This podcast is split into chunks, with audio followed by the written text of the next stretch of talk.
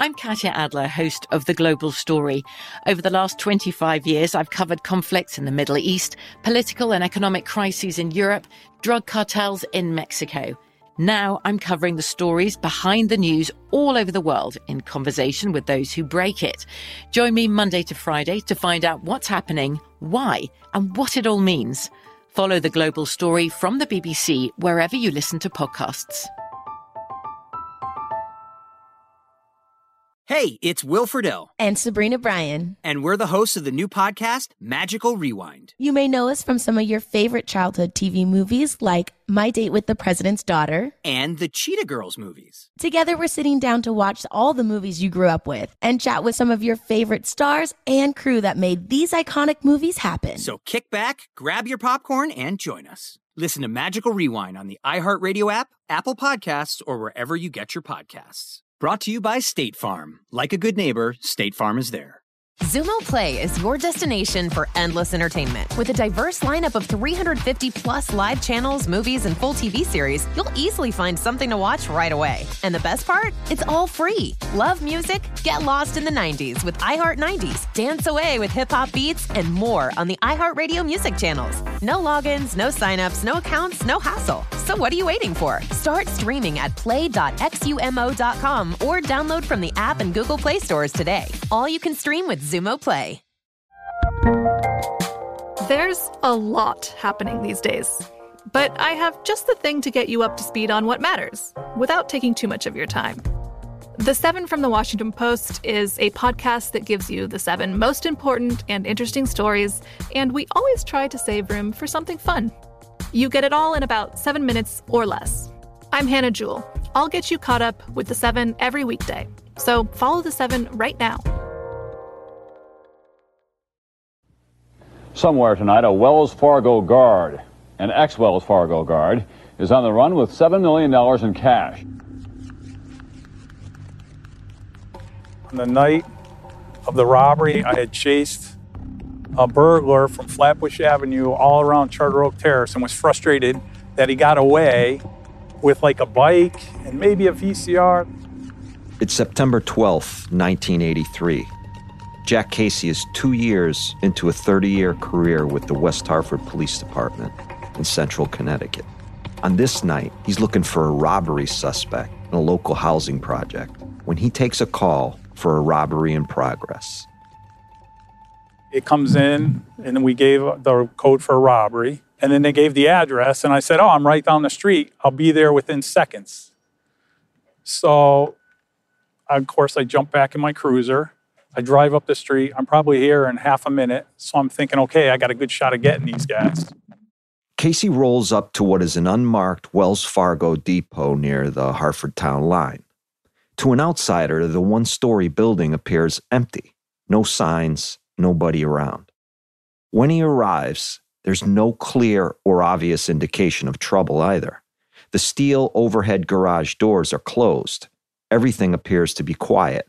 But Casey is the first officer on the scene and knows better than to go rogue. Plus, he understands if you've got the guts to rob a secured warehouse full of money, chances are you're armed to the teeth. I'm telling them on the radio, hey, have them come out. They said we're trying. By then, a couple other officers start showing up. So now we're setting up a perimeter because, as far as we're concerned, it's an active robbery. And there's a lot of cash on the line. Inside that nondescript, windowless building, there is over $30 million on any given day, a good portion of which is brand new money. Banded bills, consecutive numbers wrapped in plastic, fresh from the Federal Reserve, ready to be distributed into the population. Dispatch tells Casey to make his way toward the building's rear entrance. So he does. Then a door swings open to reveal a visibly shaken guard. You could tell he had some marks on his face from the tape or whatever. I think he had a handcuff dangling off of him. And he was really, really upset. And he said, oh, we've been robbed, we've been robbed. Turns out there were two security guards held hostage during the robbery. One appears to have a swollen upper lip, the other still has some tape stuck to his hair from being tied up. Their clothes are ruffled. And then uh, they start telling me a story.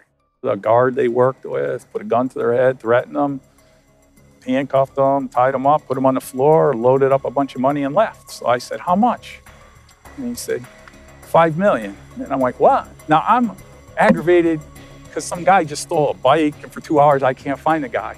And at the same time, this guy's stealing $5 million. That was the initial thought. In a frenzy to report every detail of the crime scene during those crucial first hours, early police reports listed the monetary loss at $5 million. But as it turns out, the amount of money was far greater. The thief actually got away with a total of $7,017,151, an amount equivalent today to nearly 19.6 million. At the time, it was one of the largest cash heists in U.S. history. But stealing $7 million, well, that was just the beginning. My name is M. William Phelps. I'm an investigative journalist and author of more than 40 true crime books. What you were about to hear is the true story of a heist, one that funded an international independence movement and sparked an investigation spanning nearly four decades. This is White Eagle.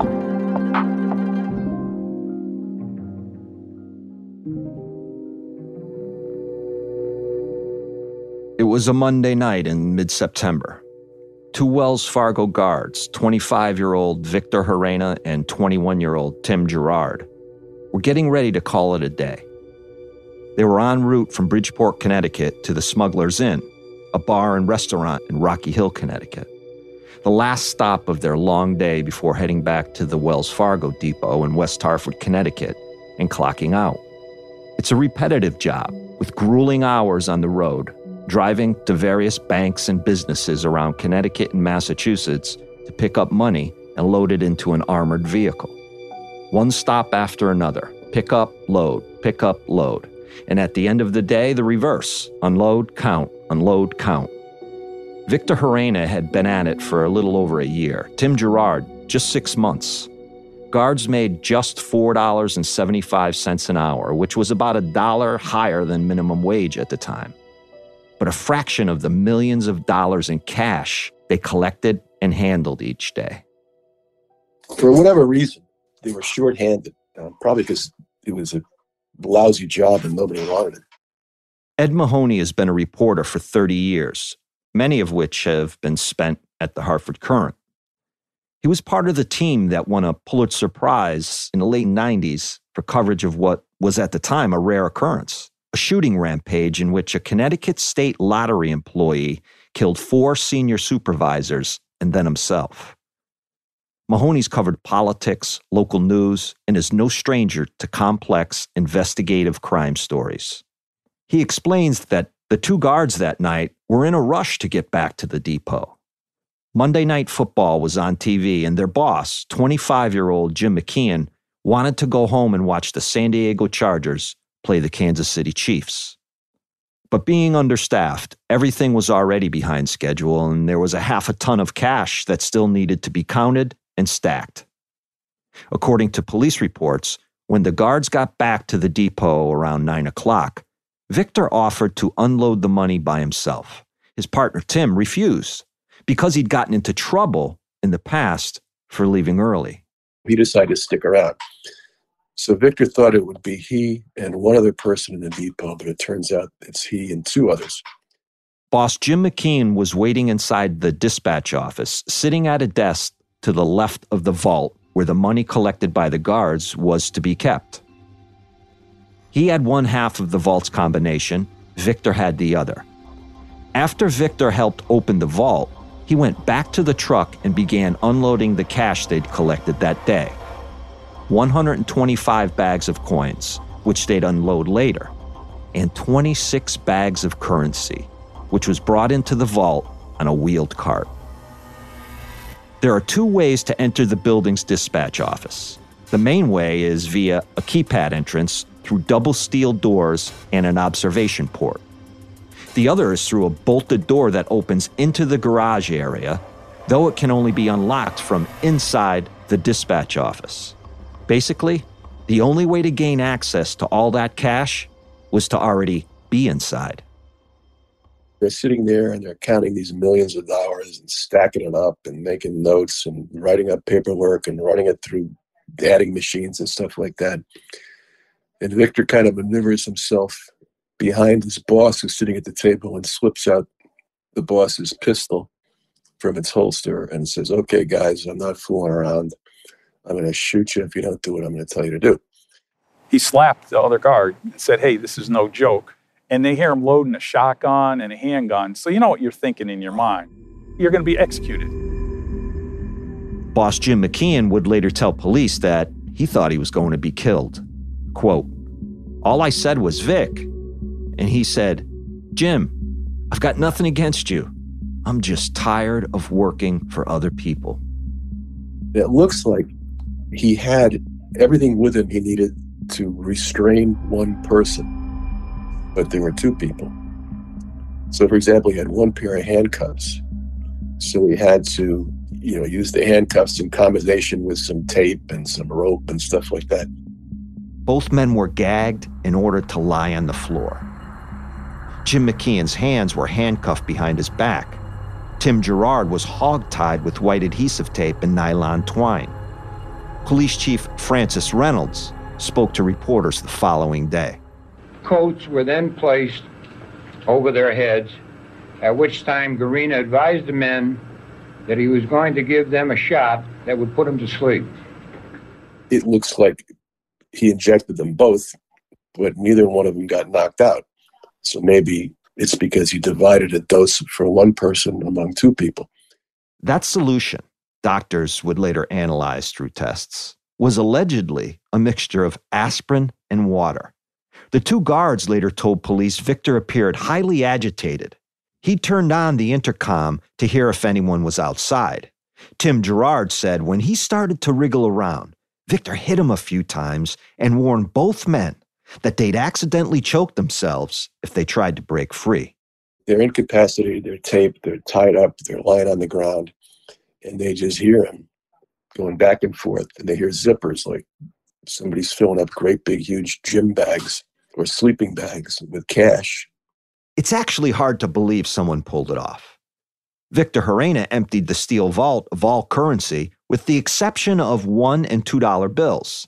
He then loaded approximately between 900 and 1,200 pounds of cash into a Buick LeSabre parked in one of the depot's loading bays, conveniently out of public view. All this within just 90 minutes. What he was doing was he was loading up the cash into bags and stuffing it into the car. And it got to the point where there was so much, I mean, he, there was like barely enough room for him to get into the car. There was so much cash in it. So much, in fact, Victor not only had to take out the car's spare tire and bumper jack to make room for the money, he also left behind a few currency bags worth hundreds of thousands of dollars. Victor then got into the Buick, beeped the horn twice, and drove out of the depot parking lot. Of course, there's a national alert. Again, Jack Casey. It goes out all across the country. So when we enter it, we say, you know, armed robbery, West Hartford, 7 million. That's going to catch the eye of most police departments, especially along the I 95 corridor. By that point, Victor Gerena already had a solid lead ahead of law enforcement. We thought that night, because they were handcuffed and tied up, that he probably figured he's got a lot of time. Because he's thinking, oh, these guys are probably going to get found in the morning so the fact that they were able to wiggle free, hit the alarm, have help get there, but we figured, okay, he doesn't have as much time as he thought. He's not that far ahead of us now. But as it turns out, he was far enough ahead to get away.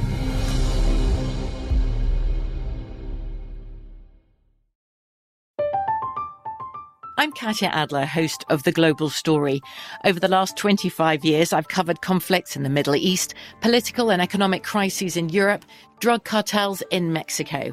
Now I'm covering the stories behind the news all over the world in conversation with those who break it. Join me Monday to Friday to find out what's happening, why, and what it all means.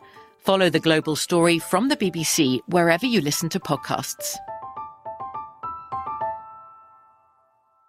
Xumo Play is your destination for endless entertainment. With a diverse lineup of 350 plus live channels, movies, and full TV series, you'll easily find something to watch right away. And the best part? It's all free. Love music? Get lost in the 90s with iHeart 90s, dance away with hip hop beats, and more on the iHeartRadio music channels. No logins, no signups, no accounts, no hassle. So what are you waiting for? Start streaming at play.xumo.com or download from the app and Google Play stores today. All you can stream with Xumo Play.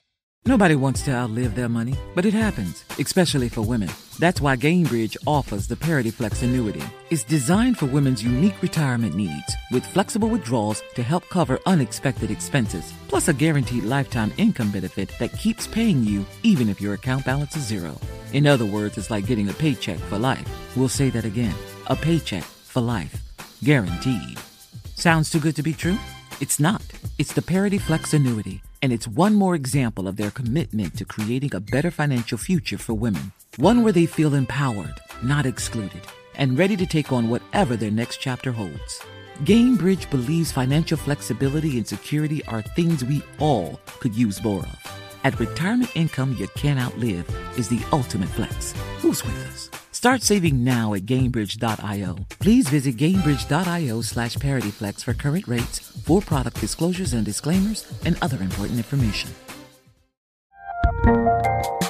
There's a lot happening these days. But I have just the thing to get you up to speed on what matters without taking too much of your time. The Seven from the Washington Post is a podcast that gives you the seven most important and interesting stories, and we always try to save room for something fun. You get it all in about seven minutes or less. I'm Hannah Jewell. I'll get you caught up with the seven every weekday. So follow the seven right now.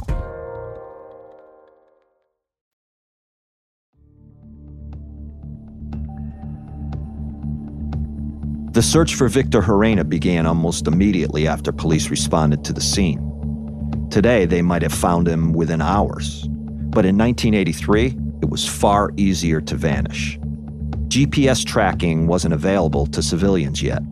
Pre 9 11, people traveled more freely and could pay with cash. And it would be another 20 years before the majority of the population carried cell phones in their pockets. It was also a chaotic time in the nation. Less than two weeks before the robbery, the Soviet Union shot down a Korean Airlines flight, killing everyone on board, including a U.S. congressman. At the time, there was concern about what it all meant for the U.S. and whether the Cold War would heat back up. President Reagan called the attack barbaric. Our first emotions are anger, disbelief, and profound sadness. While events in Afghanistan and elsewhere have left few illusions about the willingness of the Soviet Union to advance its interests through violence and intimidation, all of us had hoped that certain irreducible standards of civilized behavior nonetheless obtained. In West Hartford, police were busy and rattled. The town had recently been terrorized by a serial arsonist who had been setting fires to local synagogues. We were having a series of arsons uh, in town that appeared to be targeting the Jewish neighborhood. They were high profile cases. We were getting a lot of heat with them and uh, it was a lot of hours being put into it. We were flat out. Steve Luby was a detective with the West Hartford Police Department.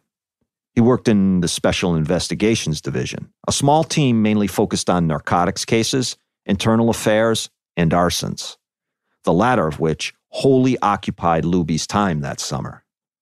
He says up until then, West Hartford was a fairly quiet place to work. It was primarily a, a sleepier suburb of Hartford. Uh, a lot of people would work in Hartford that lived there, and they would commute back and forth.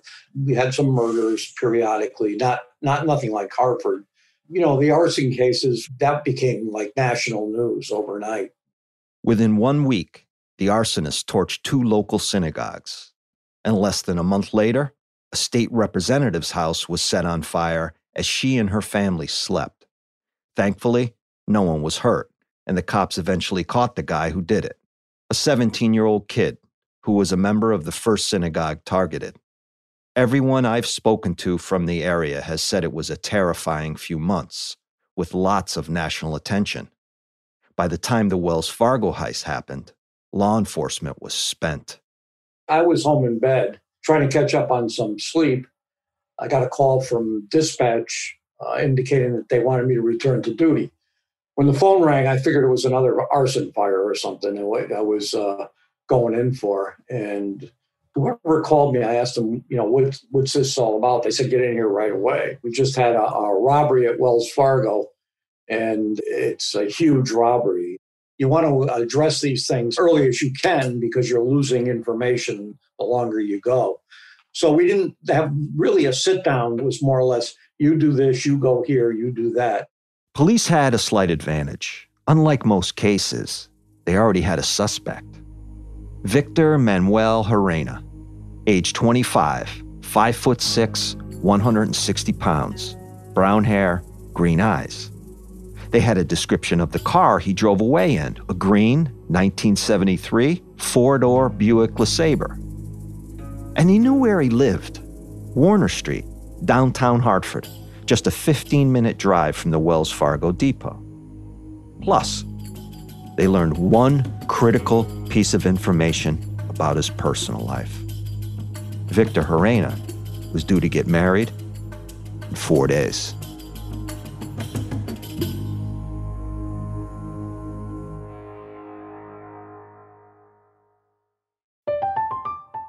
I'm Katya Adler, host of The Global Story. Over the last 25 years, I've covered conflicts in the Middle East, political and economic crises in Europe, drug cartels in Mexico. Now I'm covering the stories behind the news all over the world in conversation with those who break it. Join me Monday to Friday to find out what's happening, why, and what it all means.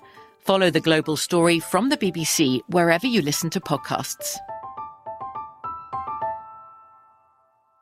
Xumo Play is your destination for endless entertainment. With a diverse lineup of 350 plus live channels, movies, and full TV series, you'll easily find something to watch right away. And the best part? It's all free. Love music? Get lost in the 90s with iHeart 90s, dance away with hip hop beats, and more on the iHeartRadio music channels. No logins, no signups, no accounts, no hassle. So what are you waiting for? Start streaming at play.xumo.com or download from the app and Google Play stores today. All you can stream with Xumo Play. Nobody wants to outlive their money, but it happens, especially for women. That's why Gainbridge offers the Parity Flex annuity. It's designed for women's unique retirement needs with flexible withdrawals to help cover unexpected expenses, plus a guaranteed lifetime income benefit that keeps paying you even if your account balance is zero. In other words, it's like getting a paycheck for life. We'll say that again a paycheck for life. Guaranteed. Sounds too good to be true? It's not. It's the Parity Flex annuity and it's one more example of their commitment to creating a better financial future for women. One where they feel empowered, not excluded, and ready to take on whatever their next chapter holds. Gainbridge believes financial flexibility and security are things we all could use more of. At retirement income you can't outlive is the ultimate flex. Who's with us? Start saving now at Gainbridge.io. Please visit Gainbridge.io slash ParityFlex for current rates, for product disclosures and disclaimers, and other important information. The best conversations I have with my colleagues are the ones that happen when no one is looking, when we're not 100% sure yet what to write. Hopefully, having conversations like this can help you figure out your own point of view. That's kind of our job as Washington Post opinions columnists. I'm Charles Lane, Deputy Opinion Editor. And I'm Amanda Ripley, a contributing columnist. We're going to bring you into these conversations on a new podcast called Impromptu. Follow Impromptu now, wherever you listen.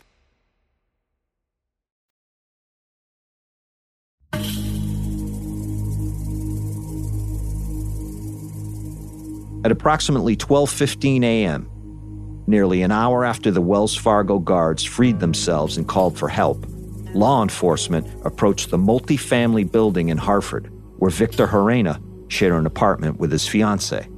An armed robber in possession of $7 million in cash was on the lam. There was no risk too small to take. The police were armed and the perimeter of the building secured. Jack Casey was among those present. We were outside saying, hey, we could seal get a search warrant, If you want to consent to a search, save everybody a lot of time. If he's not in there, it'll be quick. We'll go in, we'll get out. Victor's fiancee, Anna Soto, poked her head out from the third floor porch. She seemed upset, but also cooperative. According to police reports, she allowed the officers inside to search the home. I remember I had a shotgun and I was searching the room, and a, I think it was a Doberman started coming and growling, and I leveled the gun and I said, "Hey, you have to get the get the dog." And she said, "Okay, okay." Which turns out later on, it was like she felt threatened by the shotgun or whatever. But in any event, at that time, I opened the closet and there's a big, huge duffel bag. So in my mind, I'm thinking, "Wow, it's here." Here's the money. So now I'm thinking, okay, he's in here somewhere. So now we're looking for him, looking for him, because we're thinking that's the money. Eventually, after we clear the house, we unzip the bag, it's shoes. It's shoes. The search for Victor proved fruitless. Neither he nor the money was inside that apartment. Though the police did seize a number of Victor's belongings, including his bank book and telephone records, an address book with directions written inside, a letter written in Spanish, a road map, a postcard, and, most importantly, his passport, leaving Victor with even less of a chance of fleeing the country. His fiancee Anna said she didn't know where he was. She agreed to go to the station, even riding in the passenger seat of one of the patrol cars, to voluntarily give a statement regarding Victor and what she knew. Back at the station, Detective Steve Luby was waiting for her arrival. I got assigned, uh, see if I could talk her into a written statement and find out what she knew. Luby was tasked to follow up on their two biggest leads at the time. What, if anything, Victor Gerena's fiance might know about the robbery and how police could find the getaway car with Victor and the 7 million in cash tucked away inside. She was a personable kid. She was scared. Before I even got into the background stuff, I remember her saying she was freezing cold. And the office was cold at the time, but oftentimes when people are nervous, they tend to come across really cold too. So I, I tried to manipulate the heat in the office by putting the paper clip in the thermostat and driving it up and, and got her, got her, I wanted to get her comfortable uh, with me and see if I could get her to relax a little before I even started the statement. Luby took his time, hoping to, of course, win over her trust. I don't go right to paper. I, I sit down, try to have a conversation because she was frightened. And and when you look at someone being frightened, you, you don't often know are are they frightened because they're part of this or are they just frightened to be now in a police station addressing a crime that either they were a victim of or a witness to? Try to get that rapport going. And and I, I think I was pretty good at getting her comfortable. She seemed comfortable and, and she calmed down. She agreed to the statement. Luby knew how important Anna could be within the scope of the investigation.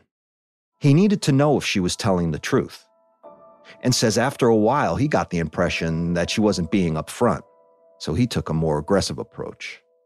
And I told her he's got, he's got guns. He's out there now. Every cop in New England, it's going out over the country, has his description. Uh, if you love him, you don't want him to get stopped in the middle of the night, some dark corner. Some cop panics. He goes for a gun. The cop goes for a gun, and and your boyfriend ends up getting killed. I you know I I tried to use that angle to have her be more concerned about you know not so much protecting him, but getting him safe and uh, making sure he didn't get hurt when he got apprehended. It seemed like a scare tactic, but I'm not sure that's what Luby thought. He says Anna didn't know what she was stepping into. Because remember, Victor was dangerous.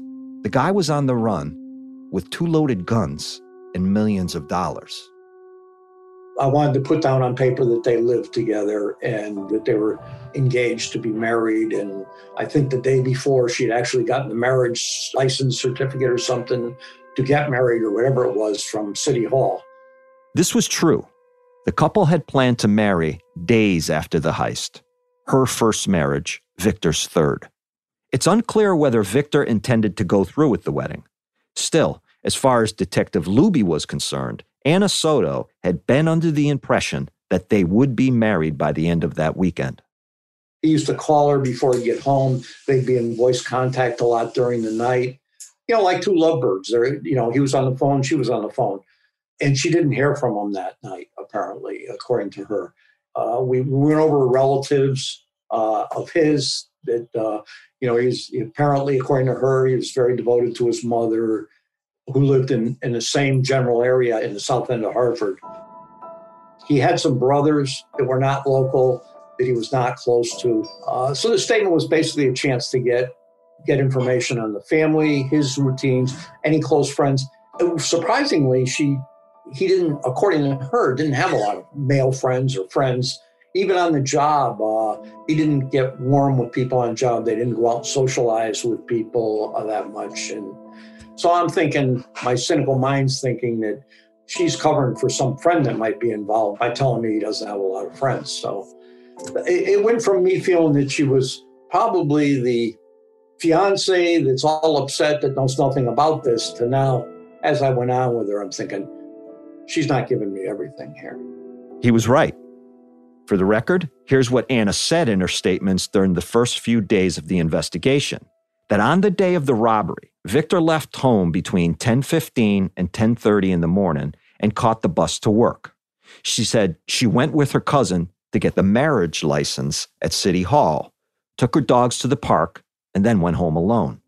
One specific detail Luby took note of was that Anna claimed she'd never seen the green Buick Victor used in the robbery, and that Victor didn't have any friends who owned that type of car. And at some point, I asked her, Does he drive a Buick at all? Does I just describe the car involved? And she said, Absolutely no. We knew Victor had used that night, had driven a, a car that was not normally his car.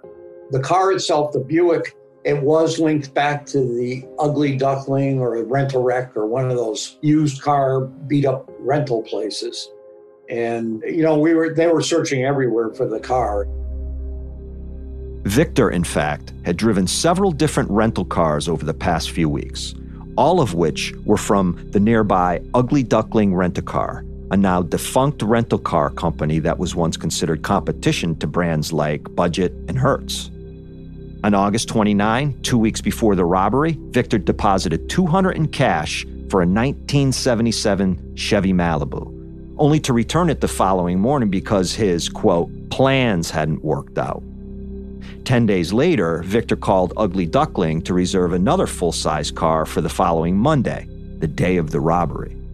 But he was told the only way he'd be guaranteed a car on that day would be to rent it over the weekend.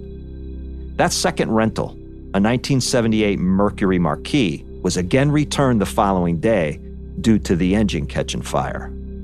As a replacement, Victor was given a 1973 Buick LeSabre, the roomy sedan that police were now desperate to find. For Detective Luby, there was one more piece to the mystery besides finding that car. I knew that that car was important in the case because it wasn't his and it could indicate a co-conspirator or, or someone else involved. The guards at uh, at Wells Fargo had indicated that they thought there was more than one person involved in this because they could hear, even though they were restrained and they were away from it, they could hear some kind of conversation in the background of the depot there. Could Victor Gerena been working with someone else to pull off the robbery? It's completely plausible, and in fact, even more believable. Looking back and closer at the detailed accounts of what happened, there was one more thing the guards heard as they lay wide awake on the floor while Victor made several trips to and from the car. One honk could arguably be the result of Victor in a hurry to escape with the currency bags. But two consecutive honks? Now that's intentional. Why do you beep the horn? He's not saying goodbye to these two guys. He's saying, I'm coming out. And then there's this the West Hartford police got word that a car matching the description of the one used in the heist had been located just outside a local airport. It was empty. And of course, then the first thing's thinking you can get a plane in and out. There's no tower there. Uh, there's no need to report when you land there after hours.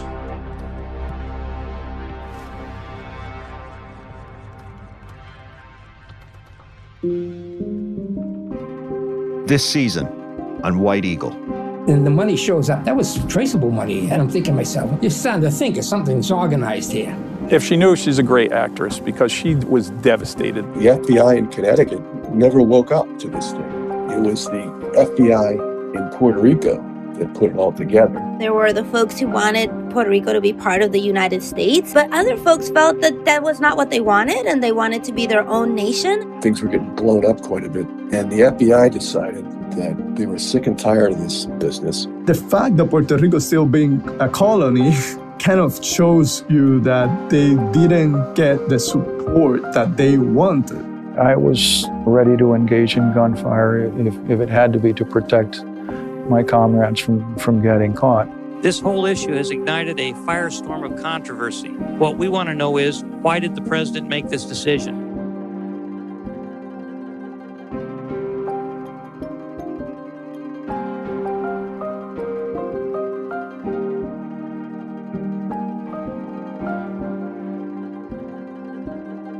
White Eagle is written and executive produced by me, M. William Phelps, and iHeart executive producer, Christina Everett.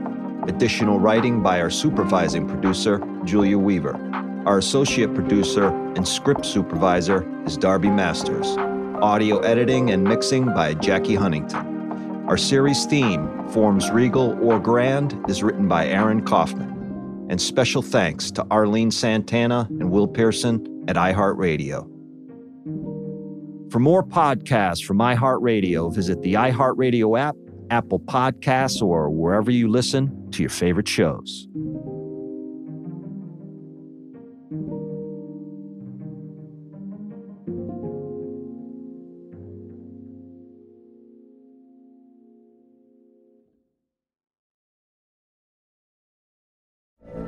From BBC Radio 4, Britain's biggest paranormal podcast is going on a road trip. I thought in that moment, oh my God, we've summoned something from this board. This is Uncanny USA. He says, Somebody's in the house, and I screamed. Listen to Uncanny USA wherever you get your BBC podcasts, if you dare.